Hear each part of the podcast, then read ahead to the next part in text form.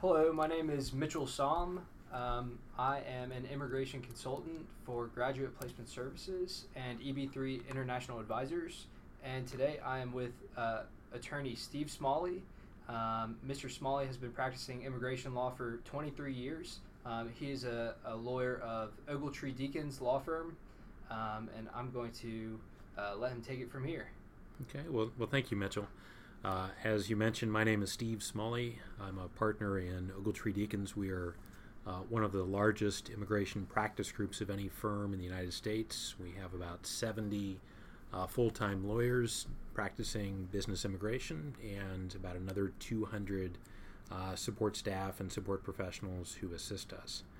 Uh, I've been with the firm for almost 20 years. I'm based in the Raleigh, North Carolina office, and we handle work for uh, clients not only all throughout the United States, but also throughout uh, the world by working with a lot of multinational and international companies.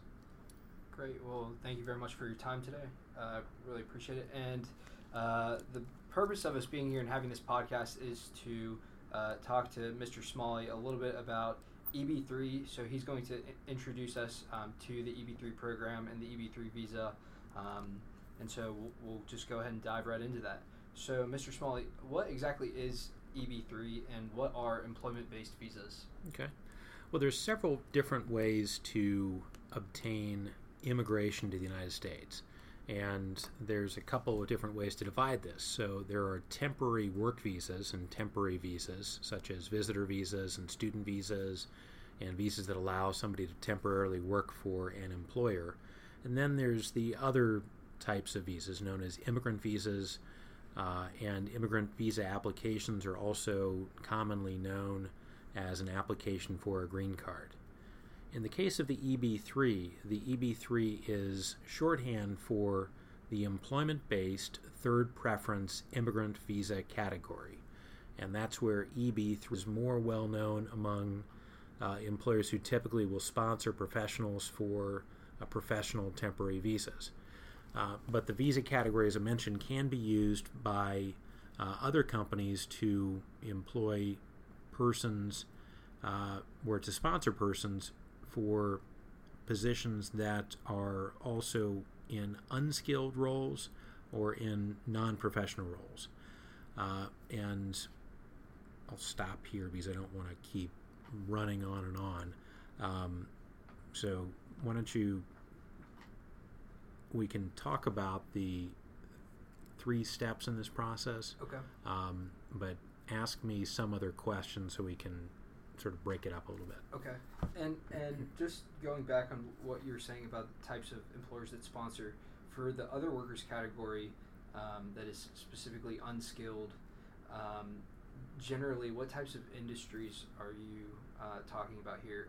Based on my knowledge, um, the poultry processing industry is, is a big industry that will utilize um, the EB3 other workers category in order to uh, find employees that are that are willing to work in these positions uh, in which they cannot find uh, citizens or green card holders to work in. Okay.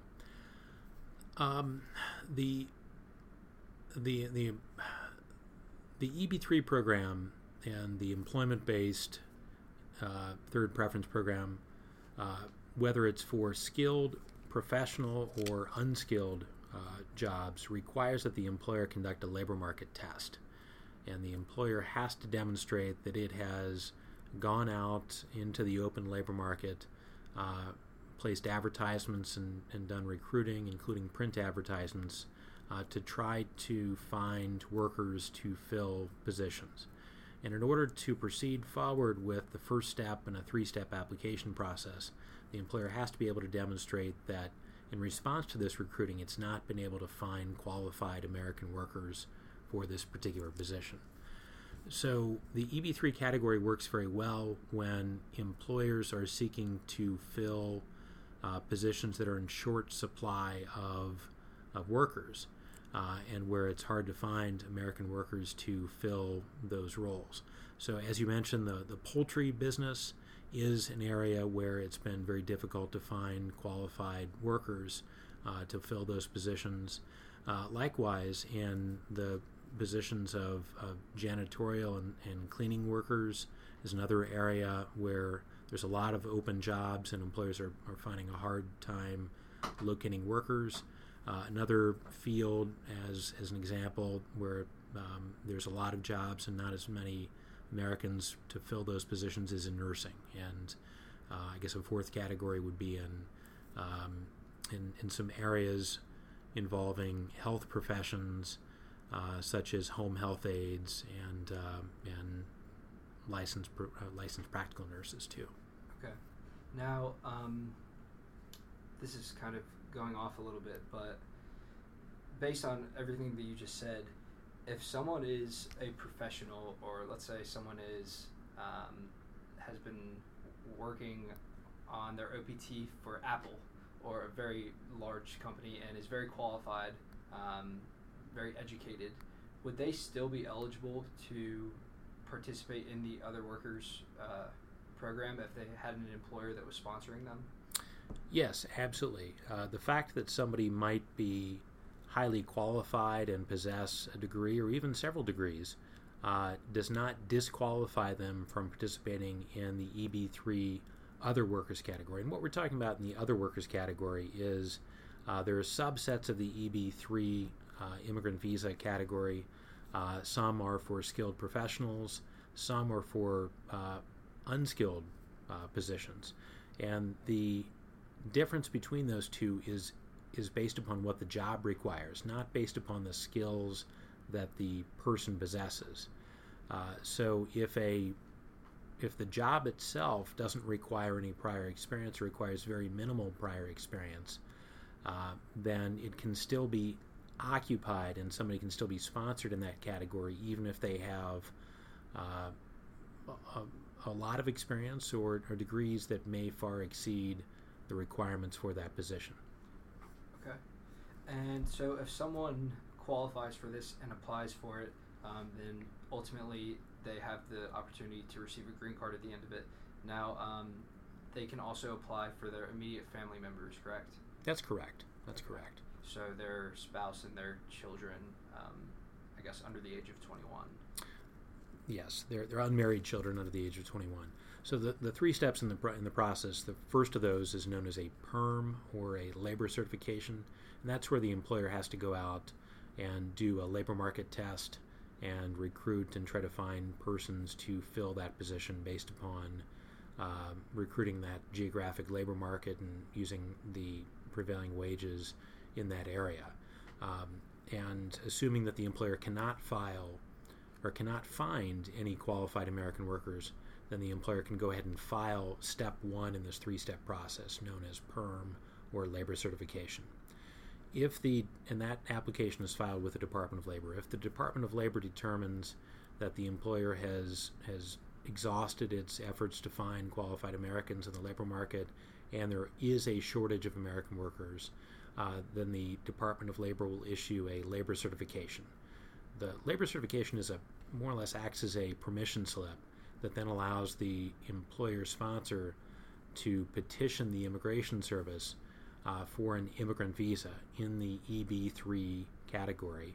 And in the roles that we're talking about today, that would be in the immigrant visa categories involving EB3 unskilled or other workers.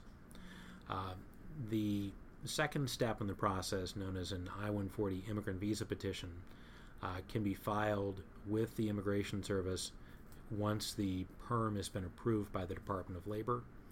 Uh, and if there's not a backlog in the green card availability, uh, then the employee or the, the candidate who's being sponsored and his or her family members under the age of 21 are able to file the final stage application to adjust status uh, or to change their status from whatever currently they hold in the United States to applying for a green card simultaneous with the I 140 petition. Okay. And if they are outside of the United States, they're able to um, able to apply as a dependent as well. Correct? That's correct. So if an applicant or the applicant's family members are outside the U.S., um, then upon the approval of the labor certification, uh, the employer can file an application for an immigrant visa uh, with the Immigration Service, and that has to be approved. And then once that's approved, then the application will be transferred to the State Department, and that will ultimately result in uh, the family applying for an immigrant visa at a U.S. consulate overseas. Okay. Um, and and what is the difference exactly between applying for an adjustment of status in the United States while you're already here in, status um, and consular processing if you are not on uh, not in the United States in your in your home country? There are several differences. Uh, the first of those is very practical, which is if somebody is not physically present in the U.S. in valid and lawful status, then they're not eligible to apply for adjustment of status while they're here. Um, for those people who are here uh, in the United States at the time of the of, that the other green card steps are ongoing, uh, then by applying for adjustment of status, they can simultaneously apply for two other applications. Uh, one of those is an application for an employment authorization, also known as an EAD card, and the other is an application for a travel document, uh, known as advance parole. Uh, and from the time that an, a person applies for adjustment of status, uh, and together with that also applies simultaneously for an employment authorization document, uh, they can typically receive that EAD card and begin working in the U.S. within anywhere from about four to six months. Okay. If a person, on the other hand, is outside the U.S. Uh, at the time that, that these applications are ongoing, they won't be eligible to apply for temporary work authorization. They'll have to actually wait until the immigrant visa petition is approved, and then uh, it'll, it'll be a period of several months while the application is being transferred to the State Department and we can apply at the State Department uh, to the State Department's National Visa Center uh, for this final step in the application process. Uh, for persons who are applying overseas through consular processing, that entire process has to be completed. They have to be interviewed at a, at a U.S. consulate overseas and given an immigrant visa to enter the U.S. And as soon as they enter the U.S., uh, then they'll be able to begin work in the position that was described in the EB3 application. Okay, and and for someone that is adjusting their status, once their I four eighty five is filed, uh, do they need to continue maintaining their underlying visa status if, if they are on F one or J one? Do they need to continue maintaining their underlying status until their 485 is approved, or at that point, um, what, what, how would they proceed? Sure. Um, once somebody, if if if somebody is in valid status and some other type of visa, such as F1 or, or H1B or some other type of visa status, when they apply for the I 485 or the also known as the application for adjustment of status, then as soon as the as the application for adjustment is filed, uh, then their status will will become and remain lawful based upon the adjustment of status filing as long as that application is pending. And they do not need to extend their F1 or their underlying temporary visa while the adjustment of status application is pending. Upon the approval of the adjustment of status application, their status will change over to that of a green card holder or permanent resident. Okay. Um, now, uh, I, I, know that the I 140 part of the process is, is um, done with an attorney. So, is it legal for the employee or the applicant to pay for the uh, legal fees during this process? Um, understanding that the the visa beneficiary is not paying for any part of the labor certification process. Um, is it legal for them to pay for the legal and government fees of their I 140 and their adjustment of status? Right. As you point out, there is a difference here. Um, the labor certification must be paid for by the employer, uh, and the employer has to pay for for all of the recruiting costs that are associated with that. When it comes to the I 140 immigrant visa petition and the I 485 application for adjustment of status, uh, all of those fees, it is perfectly lawful for the employee to pay those, uh, both legal fees and filing fees and any costs that might be associated with that process. Um, now, in terms of you know getting your visa approved in the end, whether you're adjusting your status or you're outside of the United States and you're processing through, through the consulate, um, how does it work exactly, and how is it different from maybe applying for a an F1 visa or a J1 visa or even a B1 B2 visa? What makes the employment-based category um, different? And and um, obviously, it's very common for someone to get denied an F1 visa, for example, um, or even a B1 B2 visa. Um, would you say that there's a difference between that and um, you know that of someone applying for an employment-based visa? Absolutely. Uh, when an, a consular officer is reviewing an application for an F1 visa or for a B1 visa, uh, one of the first things that they look at is whether that applicant has substantial ties back to their home country uh, that will cause them to return back home upon the conclusion of that temporary visa. So, in the case of a B1, uh, which is a business visitor visa or a tourism visa, um, the, the officer is very concerned that somebody will return back home and, and has those ties. And, likewise, in the case of, of, somebody who's applying for an F1 student visa. Uh, in the case of an application for permanent residence or a green card or immigrant visa, all three of which are the, really the same thing, just different words that are used for those, uh, and, and an officer is not evaluating whether somebody is going to return home because obviously the intent of the applicant is to live and, and reside in the U.S. on a permanent basis. Uh, so it's uh, it's much much more likely that uh, the consular officer will approve that application, and they have a lot less discretion to deny the application as long as they as long as the applicant doesn't uh, doesn't have any previous immigration violations or anything in the applicant's history that might uh, disqualify them from entering the U.S. Okay.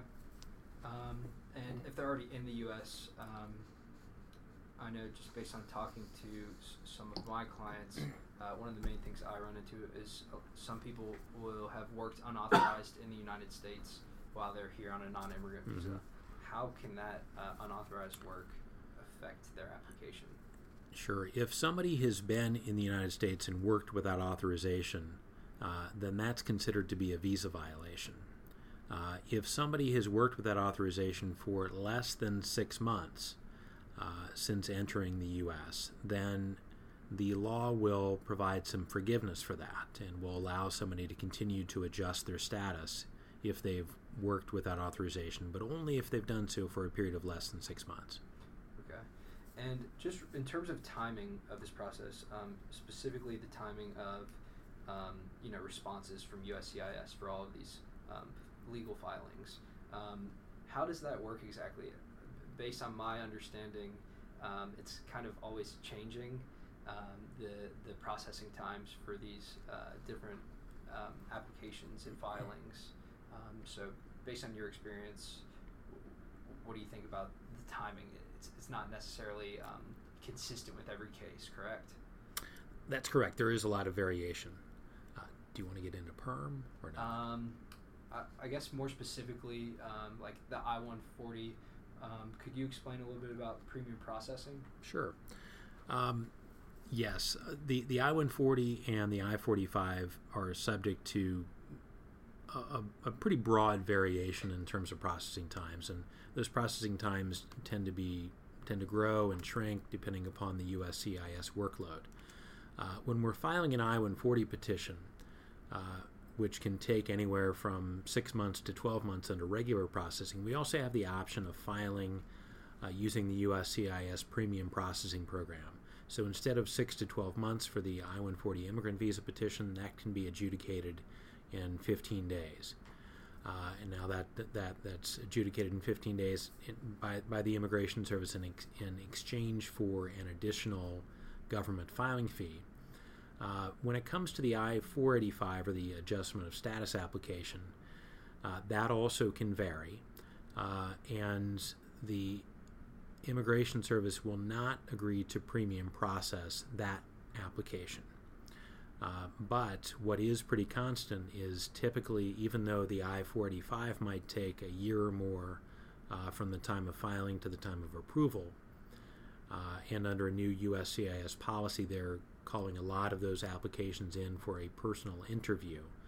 The, the nice thing about that application is once you file the I 45 or the immigrant visa petition, the application for adjustment of status, uh, you can, as we mentioned before, also apply for employment authorization.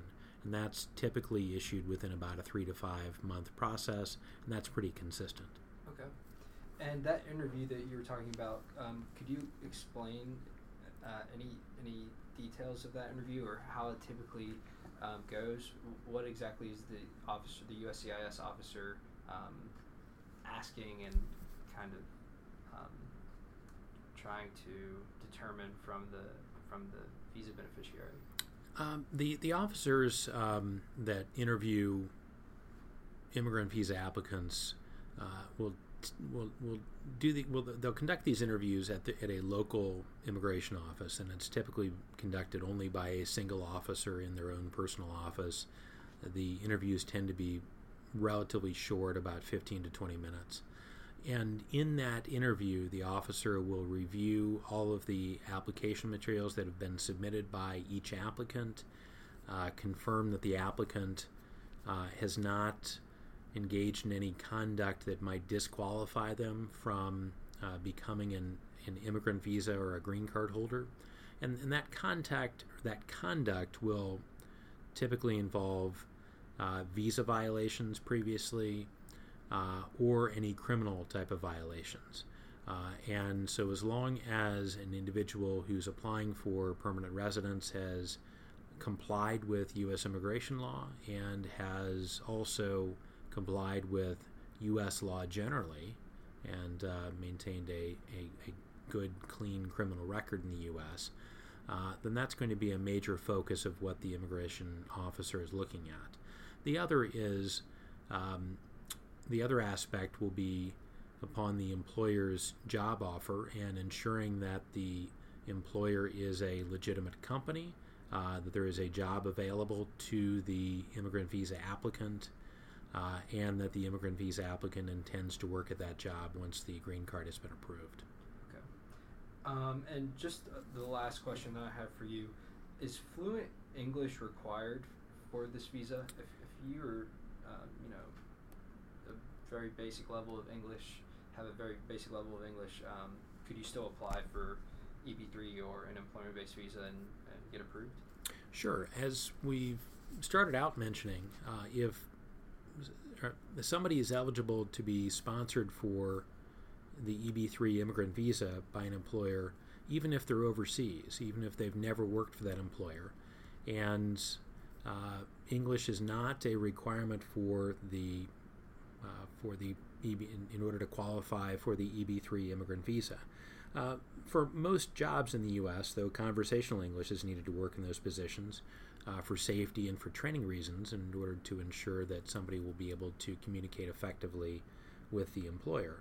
Uh, so I, I, think that uh, it's important that even if knowing English very well is not an absolute requirement for the job, it's important uh, for prospective applicants for the EB3 program who seek to work in the United States uh, to have a good understanding of English, to at least a basic understanding of English, so they'll they'll be able to be an effective employee in their new job in the U.S. Right.